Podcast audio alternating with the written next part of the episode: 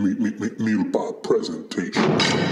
Like we always do about this time. Out in the streets, they call it murder. motivating individual leadership. for public advancement.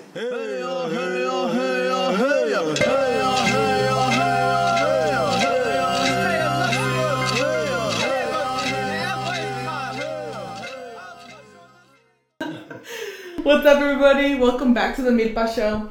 On today's episode, we have our program and policy director, Cesar Lara.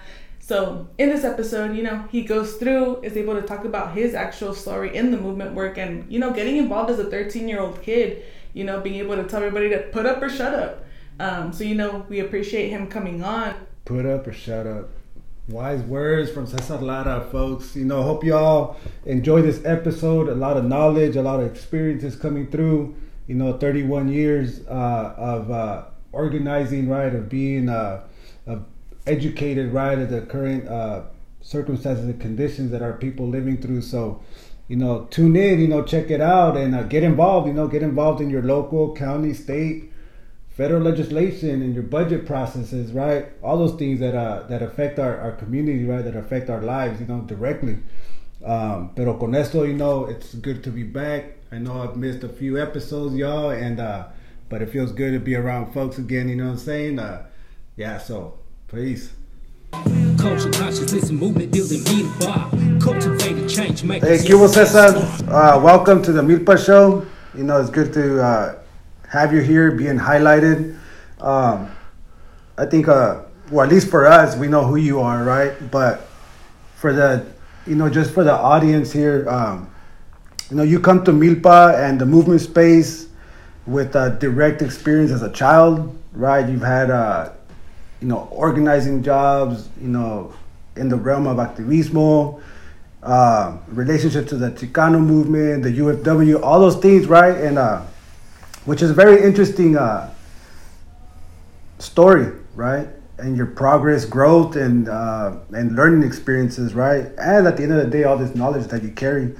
Um, but in your own words, you know, and as much as you want to share um, to us, to the audience, right? Uh, what is that story? What is your story? What is that Cesar Lara, you know, upbringing? And what brought you and mo- motivated you to do this work, you know? And why do you continue to do the things that you do? No, you know, thank you for allowing me to be here. I, I've been at Milpa since the Milpa show started, and I've been actively avoiding being on the show because I wanted to make sure other people are highlighted. But to be honest, just you know, being a little bit nervous and making sure that that I I, I say my palabra in a true way. But just to give you a little bit about my background, you know, I, I got involved in politics at a weird point, and I think for all of us that get involved, it's because some life experience pushes you there. And my life experience was a simple one. I was riding my bike to school one day when I was 13 years old, uh, and the small town of Greenfield here in Monterey County, and I almost got got ran over by a car. A guy pulled out, wasn't paying attention, and literally almost hit me, and I had to go in the middle of the street. And another car was coming, honked, and and it was just a little bit crazy and very scared for a 13 year old just at 7:45 in the morning, you know, riding my bike to school and. Uh, and I complained to a teacher and I said, hey, this is what happened, you know. Um, and it wasn't the first story I heard in on this street on El Camino Real in Greenfield, which is basically Main Street. Um, he told me to complain to an, another teacher who happened to be on the city council. And he sat down, broke it down, and said, you know, the, these are the levels of government. And when you want something like bike lanes or other kind of community stuff, you go to a city council meeting. And he um, you know, Valen told me to show up to a city council meeting, and under public comment, I, I said my piece, and the rest is history. I've been involved in politics since I was 13 years old. Uh, about a year later, I got asked to be on the Monterey County Youth Commission that advised the Board of Supervisors on critical issues that we're still living through now. You know, Silver Star is a program through the probation department that takes youth that have been system impacted to do a transition out of being impacted. Uh, so I'm like 14 years old kid, not not having much life experience, but they wanted to hear from from youth, and you know, and, and the rest is history. You know, I, I started my own youth commission in Greenfield when I was a kid, um, around that age, and it was actually a weird government function, but it was a, a youth commission that was governed by the school board and the city council at the same time. And it's rare that two government entities come together, but they started a youth commission in Greenfield, and I did that through my through my high school career. Um, went to Chico State, you know, party school, but but but really it was a good opportunity for me to get out of South Monterey County as a 13 year old kid. Both my parents were you know farm worker uh, farm workers, immigrants. You know, um, my mom came in a trunk of a car, uh, and my dad walked over the Arizona desert. And when when they were young, my dad was working at a car wash. He had a lot of odd end jobs, and he was working at a car wash. And immigration showed up. He ran with a coworker his. Um, this this this coworker ended up being my uncle because that's where he met my mom during an immigration raid. And so, as I talk about critical issues, everything from bike lanes to immigration to you know local, county, state issues, I always see it through the lens of of my parents, and then later on through the lens of my kids. So at 13 year old, I did all that. Went to Chico State.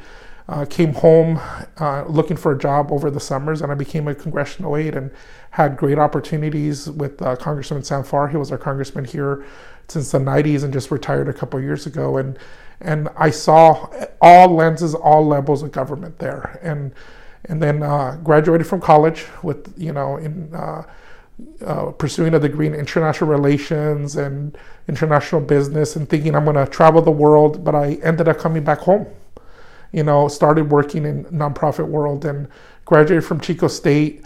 Uh, started working with the United Farm Workers Political Department. Literally graduated on a Saturday, and the following Wednesday, I was in La Paz meeting Arturo Rodriguez and Dolores Huerta, and really getting pushed into a political campaign.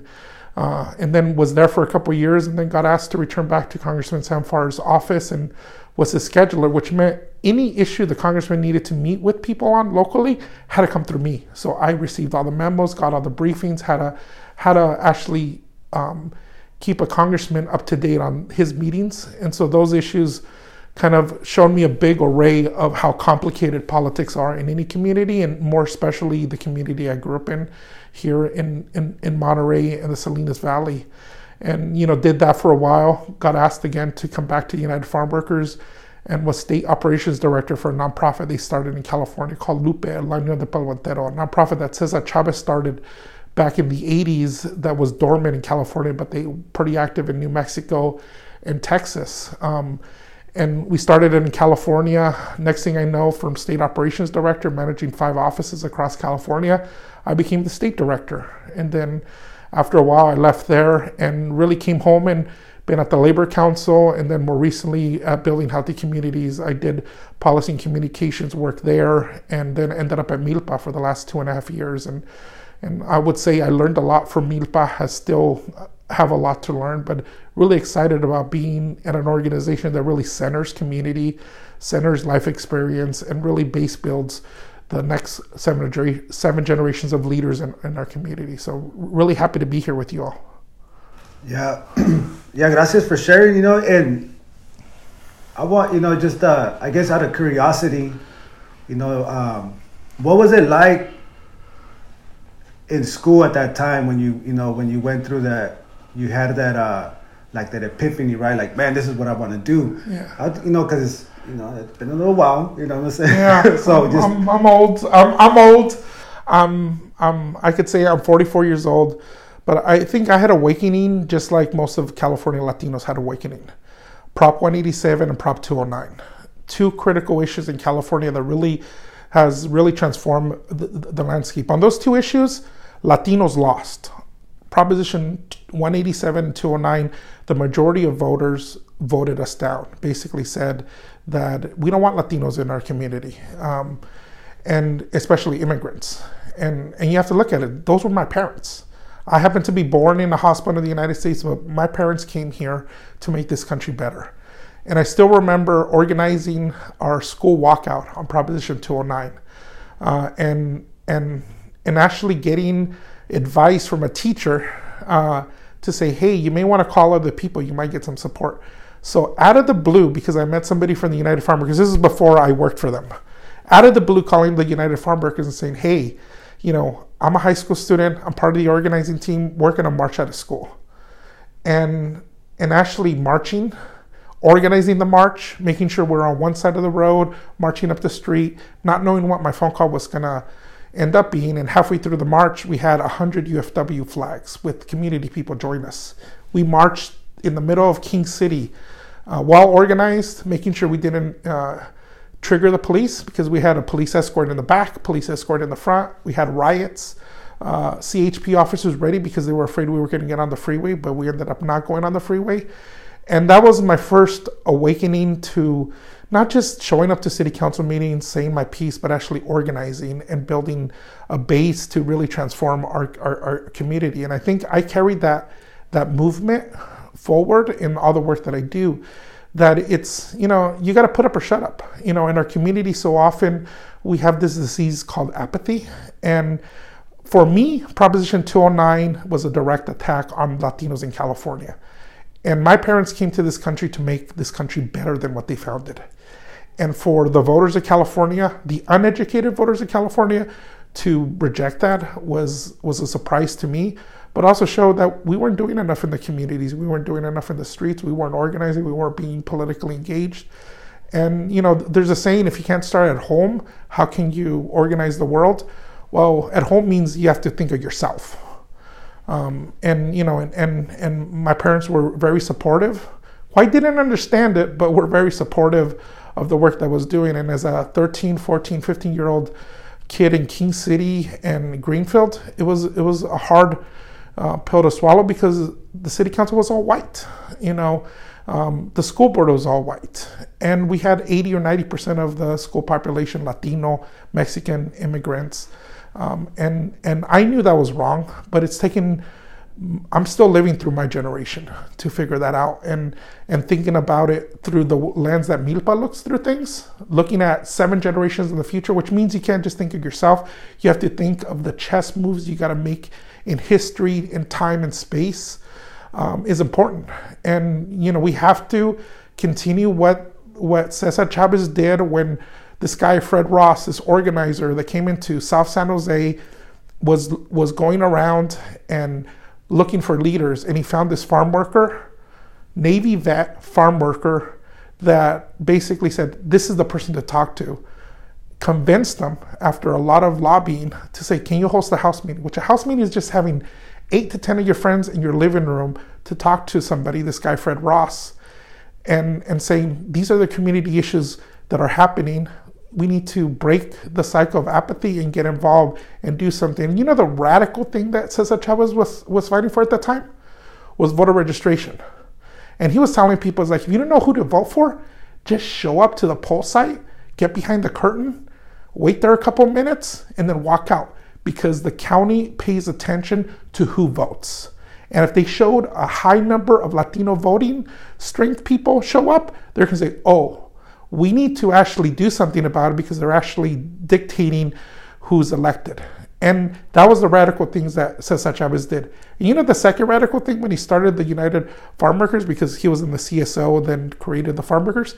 The first thing that Cesar Chavez, the radical communists, you know, that that the industry was uh, fighting for, the two big issues was meal breaks, bathrooms, and water. So it was actually three things clean drinking water and a bathroom so a farm worker could have some dignity in, in their working job. That's what he was fighting for. So when we fight for the issues that we fight for at Milpa, we have to think about that it, that was two generations ago. Now we need to think of seven generations ahead of us. And so we need to think in a big, grandiose, transformative way, but also take small steps towards that. Like I've always said this metaphor to eat an elephant, you can't eat it in one bite, but you need to eat it at one spoonful at a time. So, for us to create the change that we want to make, we need to do it at one step at a time, one spoonful at a time. So, sometimes it feels like we take one step forward and two steps back. But let's continue doing it because there's going to be times when we take three steps forward and maybe one step back and, and transform the systems of oppression. That's super cool, Cesar. And I think through all of that, you know, you were in the movement as a youth. So, what is one of the big reasons and ways you think that you should be getting involved? If we're doing our job correctly, we're thinking of seven generations ahead of us. And there's going to be the generation that we're currently in, or the generation that's right before us, that needs some energy. needs some new blood. Um, the work that we do is very tiring. Um, I was I was talking to a group of people the other day, and it's like at times you're going to feel a little blue. You're going to feel like, why am I doing this for our community? Um, and at those times of despair, you have to think of why we do the work that we do. And you know, the young people, and and I said earlier, so much of the work growing up, I looked at through the lens of my parents. Um, now I have three kids, and I have to look at it through the lens of my kids and and what am I going to do to prepare my family to be an activist? And you know, my my eight year old son right now is rambunctious, but he's he stands up for himself. And and the question is, he needs to be ready to stand up for everybody. You know, same thing for my daughter and same thing for my older son. And I'm hoping that I I give them the values that I've learned here at Milpa to be close to the fire, to to be you know um, internal to, to make sure that they address traumas that they might um, live through, but also to celebrate the wins you know, that we have. You know, we've I'm proud of the work that we've done at Milpa. I'm proud of the movement work that we've done here on the Central Coast through through through all my friends. You know, if it's providing health insurance for undocumented adults in Monterey County, we were able to do that as a coalition. To look at housing in a different way, with the regional farm worker housing, you know, that's a victory. You know, looking at, you know, our largest employer, agriculture, how, how are we going to house the people that work in this valley? You know, to, you know, really look at, you know, critical community issues like having enough, you know, parks and streets, because at the end, public safety is more than police. And at root, we at Milpa fundamentally believe that the way to build healthier communities is to transform our, our, our budgets to be more equitable. Because you could talk about what you want to do in our community, but until you allocate resources and money to do that, that's putting your words to action. If there isn't enough youth programming in our community of Salinas or or here on the Central Coast or any of the communities, and then let's fund that. If we want to make sure that our streets are well designed, let's fund that you know, you know, make sure that, that our county hospital is well funded to provide the health care for, for, for those people in the community that need it more. We need to fund that. And for that, we need to look at the way we do budgeting. And so often, our communities here on the Central Coast uh, have a high percentage of, of funding going to police.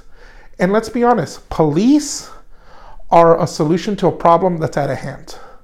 And before you invest in downstream approaches, because police policing like police officers are a downstream approach. If you want to be more effective with the money you use you need to invest upstream. That's a better education system that's a better park and rec system that's a better library system. That's what you need to do. My first job ever at 13 years old was working at the monterey county library system in greenfield i was getting paid like five hours a week and minimum wage was like four dollars an hour five hours a week. So when somebody returned a library book, I was the guy that would find the, the little card that used to go in the books. I used to find it. They used to call it slipping. That job doesn't exist anymore, but I used to do that for five hours a week at, thir- at 13 years old. And I gave half my paycheck to my parents because they both worked out in the fields and that's the way I was benefiting. And I wasn't even getting a lot of money. But I, I think that what, what I what my life experience, I'm hoping I translate that to my kids and the friends of my kids. You know, my my daughter right now is heavily involved in the LGBTQ movement in in Monterey County. Her and her friends are the club at their middle school on these critical community issues, and I'm happy that she's being an activist. You know, my older son, you know, he's he's marched with me when we marched with Cesar Chavez or with hotel workers or other workers. So I'm hoping that the values that I picked up, because I almost got ran over by a car and happened to jump into politics, that I'm able to uh, bring that organically to my kids. And, and hopefully they're going to do that to their kids. And so I guess that's the best gift that I could do beyond helping Milpa, helping our community, uh, increase the movement of youth activists in our county. But we also activate the the the viejitos, the older people than me, because at the end they're voters in most in most cases. And if we turn people out to a city council meeting, just imagine the power. If the abuelitos, the mothers, and the children show up to a school board meeting or show up to a city council meeting and say, we want more equitable budgeting. But right now, that's not happening. City of Salinas has 43.5% of their city budget that goes to police. That means that 43.5 uh, cents, you know, goes to police out of every dollar that is spent in the city. And in the library and rec center, it's like 13%. 13 cents. We, can, we can't continue doing that and then say that we want build build healthier communities. We need to transform the way that they do budgeting, make sure that the words that they say about transforming communities, transforming our community is, are put into action. And budgets are one way. There's also other ways to do it, but part of it is finding opportunities for people to be civically engaged because it is our responsibility as a community to hold systems of power accountable. And if not, it's our fault. So, Yeah, no, strong work ethic, you know, and I think there's this thing, you know, yes, we must empower and support our youth, but I think you, you touched on something. We have to also approach this at, through an intergenerational lens, you know. Everybody needs to be involved, Yeah. you know. Uh, those that have the experience need to come back and provide that space and support for these young leaders actually to get involved in a healthy way, right, with good work ethics, and at the end of the day, not get bamboozled by mainstream uh, propaganda or whatnot, you know. So, gracias for, for saying that and for sharing that, you know, and just, you know, you touched on the whole budget, right? Uh, you know, having an equitable budget, uh, you know, budgeting for our values. I know that here with the work locally, you know, we uh, we've engaged, we've been engaging budget work at the county and city levels, right? Uh, so maybe you could tell us a little bit, you know, why should folks care about our budget 831? well, at, at the end, it, it goes back to what I was told as a 13 year old. You know, put up or shut up. If you're going to complain about the way and the conditions that we're living in, you need to do something about it. And and when I, you know, when you look at a budget, it's just a piece of paper. It's a budget report. But actually, what is behind that budget? If if 13% of the city budget goes to all of our parks, all of our rec centers, and all of our libraries, and you want to transform the community that you're living in to be more civically engaged, to be healthier, to have sports, to have activities, you have to say enough is enough. You can't continue doing that. So, you know, you know, so much of the energy in the community is about what Milpa's against, but they need to be focused on what we're for. Because nobody could argue what we're for. What we're for is to make sure that we prevent the use of police. And and if you're going to do that, you need to invest upstream. And so why need why the community needs to get involved? And and I'm just saying the city budget. We could say the same about our county budget. We could see be talking about the same at, at our at our state and the way that the state of California allocates money, or the way the federal government s- spends their money. And I'm and I'm really proud of the work that we've done at Milpa. That we're engaged at all levels you know, if it's preventing SROs at a school school district in South Monterey County or in Santa Cruz County, or talking about the 1994 crime bill that needs to be reformed and to transform federal systems, and every step in between, um, we need to be engaged. So every issue or every entity is slightly different. I will tell you right now, in the city of Salinas, we need to invest and double our investment into parks, recreation, and public works. I can give you a number, but I know where to take it from. 43.5% of the city is not um, being spent as a good investment in our community. But I could tell you if you invest in young people with better rec centers so they could actually have recreation opportunities and be kept busy after school, that's going to be a win. Or if you have libraries, because let's be honest, the housing conditions in the city of Salinas, which is the biggest city in the Tri County area, are major. Where a kid doesn't have the space to do his homework, you may want to open up libraries until 8 o'clock at night or 7 o'clock at night so students could go to a library, have Wi Fi access because their parents can't afford Wi Fi access, and be able to do their, their homework in, in a quiet space. I think that's a better investment than, than, than police. If and and then if you look at the county level, let's look at how much money is being spent in our sheriff's department. Uh, voters of California, and, and I want to say proud voters of Monterey County voted at a high percentage to implement Prop 47. And one of the biggest things about Prop 47 is that you would have savings. And what you do with that savings was defined at the state level, but no definition was done at the local level. So we have a report that the Public Institute, the Budget Institute of California came up with that said that the county of Monterey has like $2 million worth of savings a year. And guess what? Those $2 million should be spent at the county level because counties run behavioral health services. They run our county hospitals, they run our county park system. That's where that savings needs to be. But what's currently happening is as numbers are going down in our jails, numbers are going down in our probation department, they're still allocating fat budgets. The budgets haven't been have never been higher with the population as small as it is. So we need to reinvest because guess what? If somebody leaves uh, probation um, and, and youth incarceration or leaves the county jail and they have health care set up for them, housing set up for them, and workforce training for them, that's a way to break the cycle of incarceration. And right now, the, the county of Monterey has that power and they could do something about it. Now, if we want to get into the state level, the state right now has a surplus. We have a lot of money in the state of California. Everybody thought that COVID was going to hurt us, but economically, bottom line, we have more money than we know what to do in California.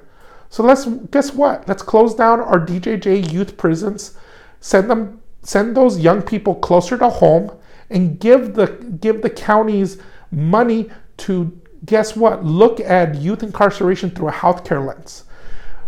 SB uh, 823 was established last year. Governor Brown, I mean, Governor Newsom signed it into law. That's happening. But now we got to force our, our, our, our state and our counties to allocate that money through a health lens because that's what that law did. It moved, it moved the youth incarceration away from the BSCC, which is the state board that does corrections, to a OYCR, brand new department that, that is established within the Health and Human Services to apply the changes that we're applying through a health lens. Because guess what? We need to break the cycle of incarceration, not because we'll, we'll save money, but because it's better for California. That we need to break the cycle of incarceration in California. Because at the national level, because that's the next level, nationally um, and internationally, the United States is 5% of the world population. We're 5%. We might think we're the center of the universe and that everything comes to the United States, but we're only 5% of the population of the world. But guess what? We're 25% of prisoners across the world. 25% of prisoners across the world. And guess what? Those are not white people inside jails. Those are our communities of color. Those are people that look like me, that look like my neighbor, and look like my coworkers. And what we need to do is at the federal level look at incarceration in a different way and make sure that we don't make the mistakes of the past. In 1994, the Democrats sold out our community in many ways, but one of them was the 1994 crime bill. And now we're in 2022 looking at it through a different lens that we need to change the way that the federal government spends their money and actually looks at incarceration. So I say all that, we have work at every level in California, in the United States, and in the world to really change the way we do business. And one way is incarceration, but but we also have to look at it not just for what we're against, but also what we're for. Where are we going to invest that money that we're trying to take away from corrections? We need to invest it back in our communities.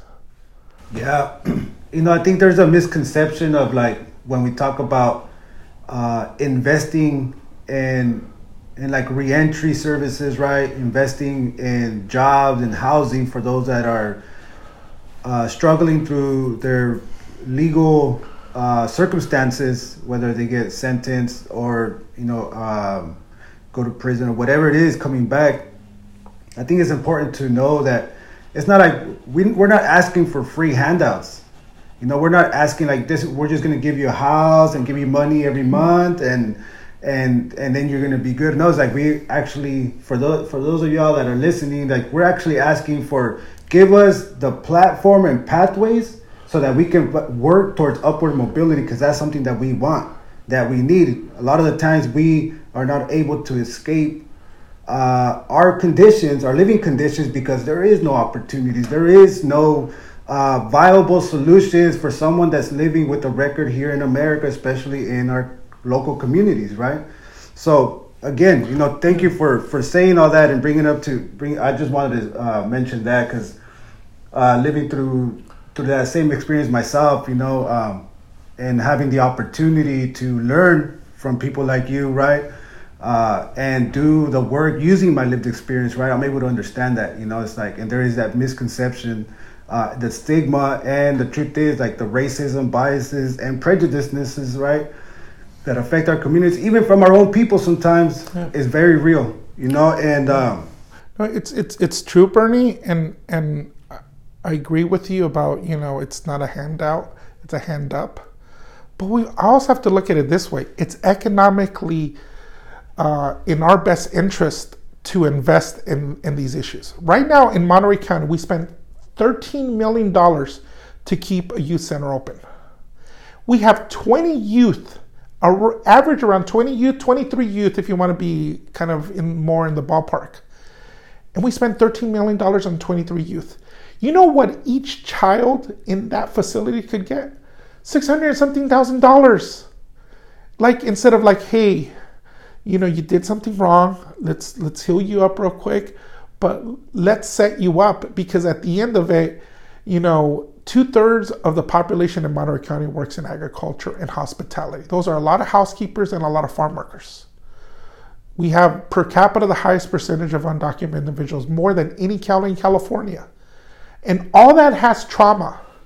And it's sometimes the parents are trying to do their best, but they're immigrants to the United States or don't know how to be true parents or or had an absentee parent and now they're they're a single mother or a single father trying to make a living.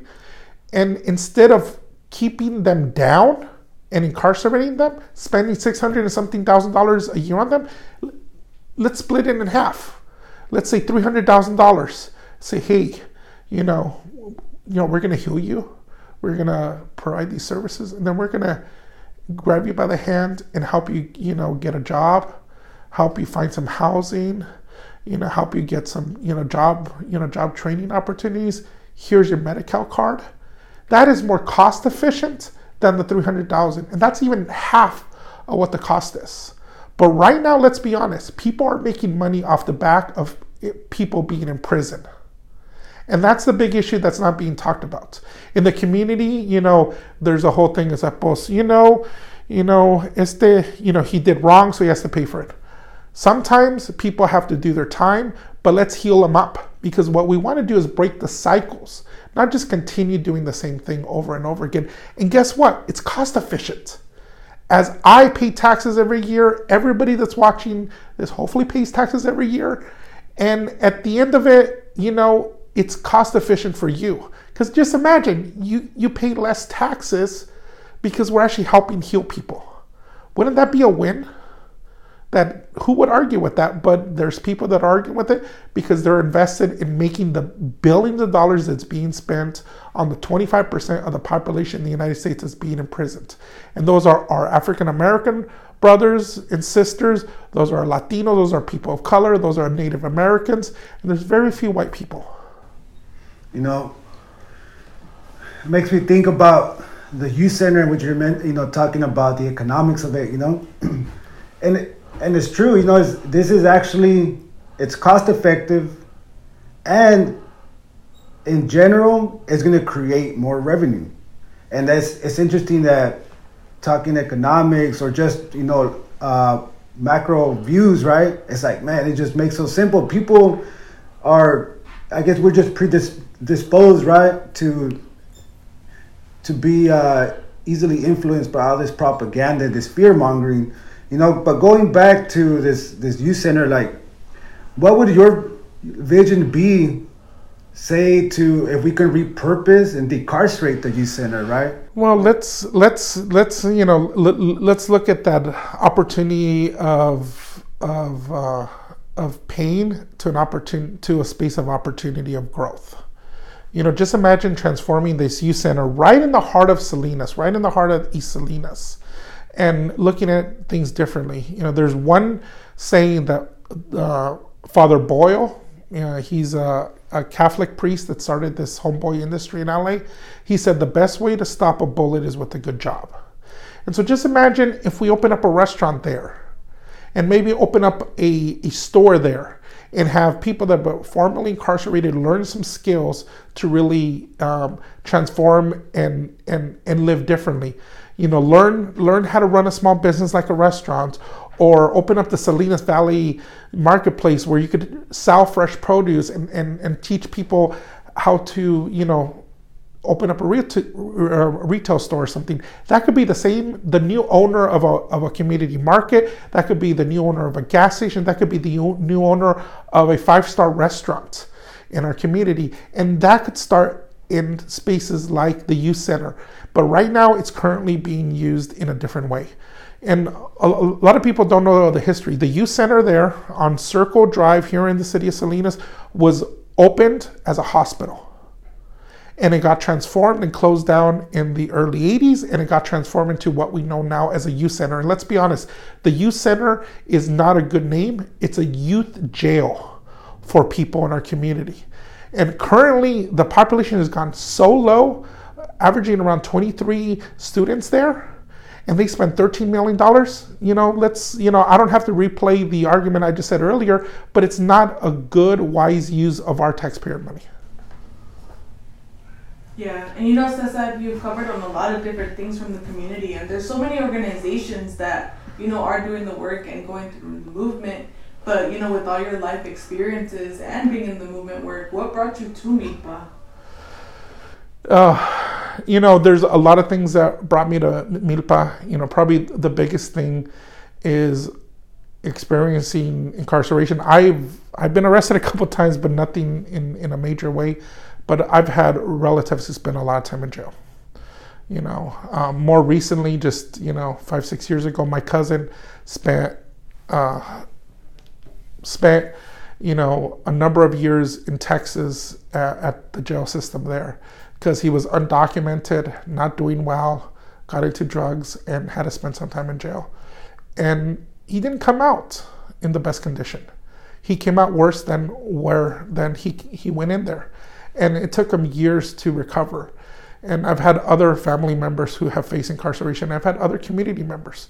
Um, my time here in Milpa has exposed me to a lot of new friends who who have that deep experience of incarceration, and and this can continue. And so we at Milpa and myself believe that those that are um, victims of systems should be in the forefront of transforming those systems. And so, you know, th- that's why through through the work of my friends, they started Milpa.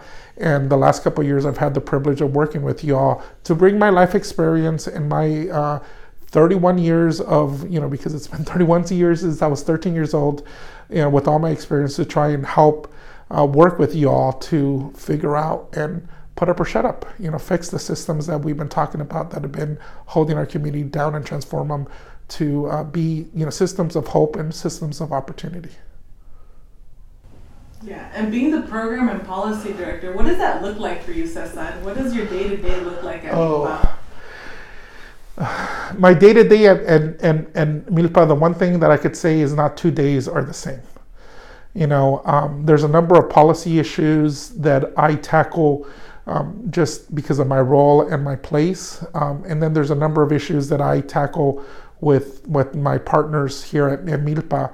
And so one day I could be talking about, you know, how to transform our county system. The next day I could be talking about transforming our school system, and you know, and really working with the staff and our and our interns and our community volunteers and our and our collaborating partners to really um, be as effective as possible to do really try and transform the change that we want to see in our community and really build systems not just for campaigns but for movements because I consider Milpa as part of the movement. You know, just like when I started with the United Farm Workers Farm Worker Movement, uh, I think that we have our own movement here um, with our partners across the state to transfer, transform it at whatever level we tackle. So a day in and day out here in in in, in at the Milpa office could be different because one day I could be spending all of my time with the comms team working on some communication strategy or op-ed piece or something. And the next day, you know, I, I could be, you know, working with with our friends figuring out a program that we're going to do at a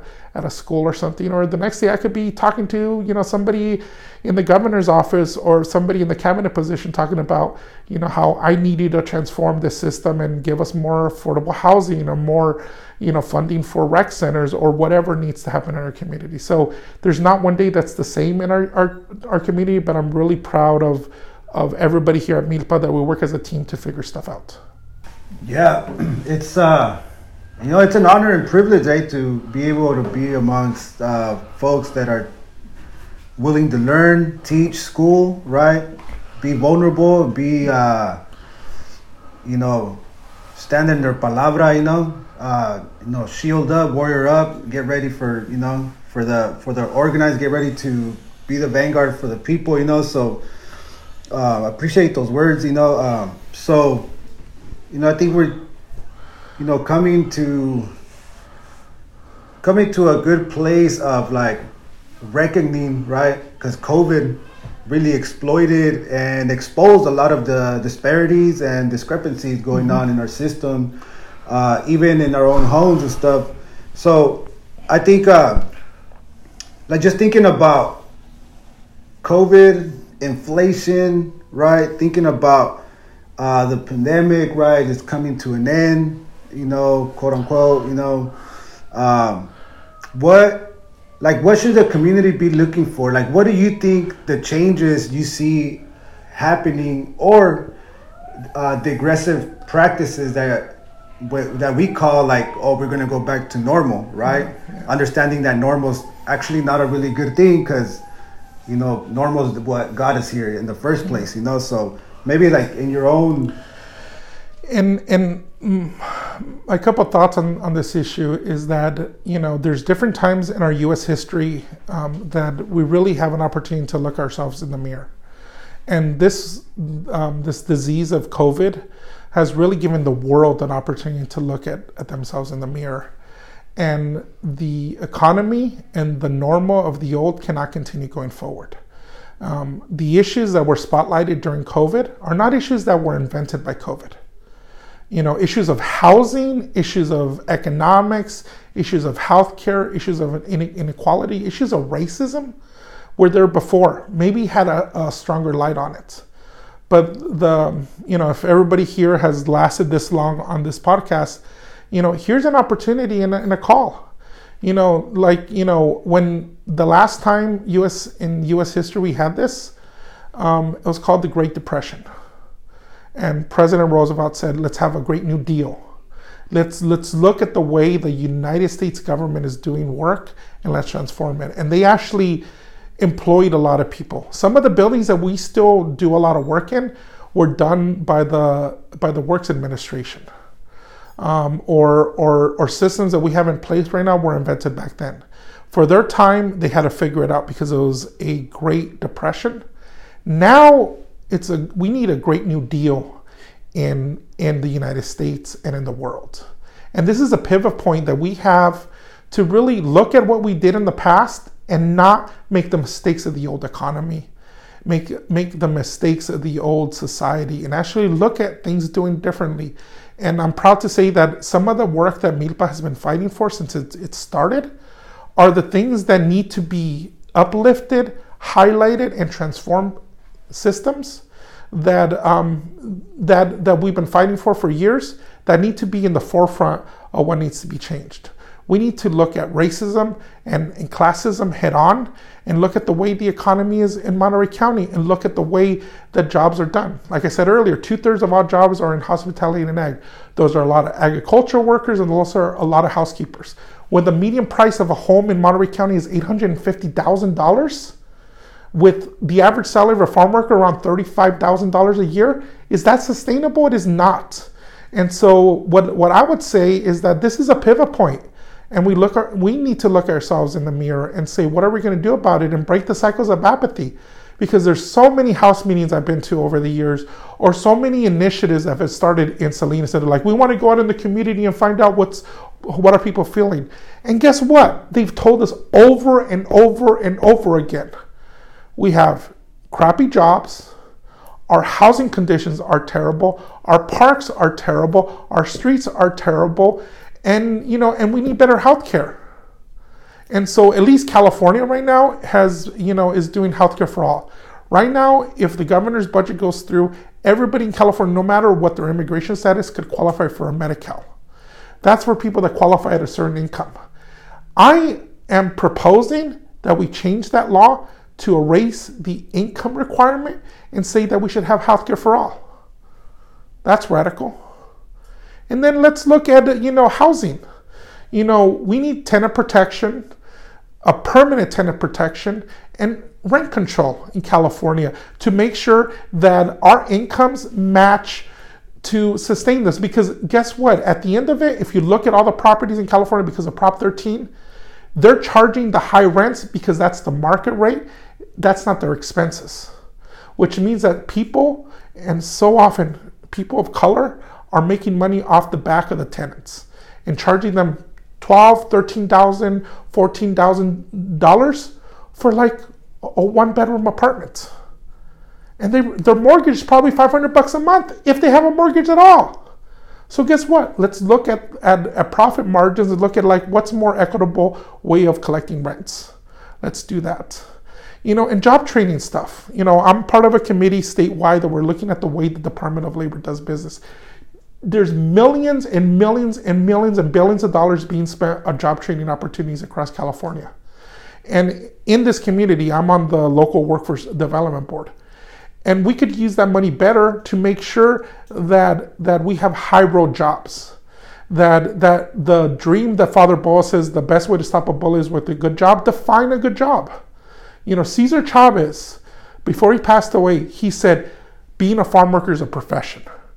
And if you're a professional, you need professional wages and professional benefits. Are we doing that for our community? The buying power of agricultural workers in the Salinas Valley since 1980 has gone down, which means that on paper they could be making they're, they're making more money, but they haven't kept up with inflation. So that's why we have these issues around healthcare and housing and everything else that I said. Guess what? Maybe the owners of these farms could could could pay employees better you know, for years, because I come from unions where we negotiated with growers. And for years, we always fought at the table and said, you know, give us a raise. Taylor Farms is a good example, the biggest employer in, in, in Salinas and in Monterey County. You know, 50 cent raises, 25 cent raises. If we were lucky, 60 cent raises. Guess what? After the pandemic or during the pandemic, workers had a wildcat strike. They said, We're not going to return to work until you pay us more. Overnight, in 48 hours, they were getting $2 an hour raise increases and saying, the following year I'm going to give you a dollar, and the following year after that I'm going to give you a dollar. After negotiating for 50 cents, 25 cents, 60 cents, now all of a sudden they have enough uh, profit margin to pay farm workers a lot more money. That is not the way we should look at economics. That's not the way we should look at housing. That's not the way we should look at health healthcare. So what I'm saying is we need a revolution. You know, the revolution that Bernie talked about, about the billionaires and, and gazillionaires or, or, or others. We can't be holding up Elon Musk that just bought Twitter for multi-billion dollars where we could have used those 43 billion dollars that he bought Twitter for. You know how many housings we could do in California where a lot of the Tesla owners live? We could build a lot of affordable housing or or or the Amazon owner that's trying to hold back the wages of Amazon workers that are earning just maybe a dollar above a minimum wage and that we all order from Amazon off of our phones. He should be paying high road jobs because he has so much money that he's sending up spaceships up in space and giving actors an opportunity to go up in space. Guess what? Maybe he should be using those billions of dollars into back into the workers that are making him the the money that he has. So that's the revolution that that we need to do in our community. And you know, like you know, Sylvia Huerta, this community activist that's been around forever, she'll tell you she marched with Cesar Chavez and everything else. She's like, we need to put our pilas on and get to work. And so that's my big takeaway takeaway for today. Let's start a revolution because they've been started before and been squashed down. But we need to sustain a revolution and and really focus on these critical community issues we need to focus on. yeah, an economic and psychological revolution. You know, breaking the chains of oppression, and you know, taking the road of health and well-being. You know, for our communities, our families, ourselves. You know, those are strong words. You know, uh, for you viewers, you know, as Cesar is coming, you know, he just dropped, he dropped some some knowledge right now. You know, and appreciate that once again, Cesar. You know, um, you know, I think, I think all has been said. You know, I don't think I don't. You know, I guess I'll open up the space for you for any last uh, thoughts, comments. You know, uh, ideas. You know, a call to action in regards to getting involved in this uh, in with our budget eight three one at the county at the city levels. Right. Uh, this is your space. No, you know, the biggest thing is just, you know, put up or shut up. If you're going to complain and tell me how bad um, the systems that are oppressing you are, do something about it. That's, that's my biggest takeaway. And and let's be honest, some of those systems have caused, or a lot of those systems have caused a lot of trauma. And so we also have to take opportunities to heal. Because so often people are frozen in space and time because of the trauma that they've lived and part of the healing process is action is you know is you know the step 10 step process or whatever. Part of it is action but you also have to address the trauma that you've lived with and really um, you know address it in whatever way is most comfortable with you. You know at milpa we have you know women's circulos and men's circulos you know during the month. You know bernie uh, gomez is one of our leaders there one of our facilitators. Come you know, to come to the vertical or the virtual fire and, you know, burn some cedar and really heal, but and then heal and move to action. Because at, at, at the end, you know, you need to heal yourself, but part of the healing is to light somebody else on fire. Because, you know, Fred Ross, the senior organizer that actually I, I spoke earlier, went into uh, South San Jose and found Cesar Chavez or went into Stockton and found Dolores Huerta, mother of 10. Mother of 10 teacher to leave their job and join the CSO, which was the community service organization, and then end up finding and forming the United Farm Workers. You know, Fred Ross said the job of an organizer is a social arsonist, and your job is to light other people on fire. That's what we got to do. We got to go to the fire, and sometimes the fire is within us, and sometimes it takes somebody else to, you know, fan it up and and really you know transform systems because we can't do it ourselves. So thank you for the opportunity to be here. Thank you for the space, um, and you know love you, uh, love you all. Thank you. Oh. Culture consciousness movement building me the bar. Cultivated change makers, yeah, we're that squad.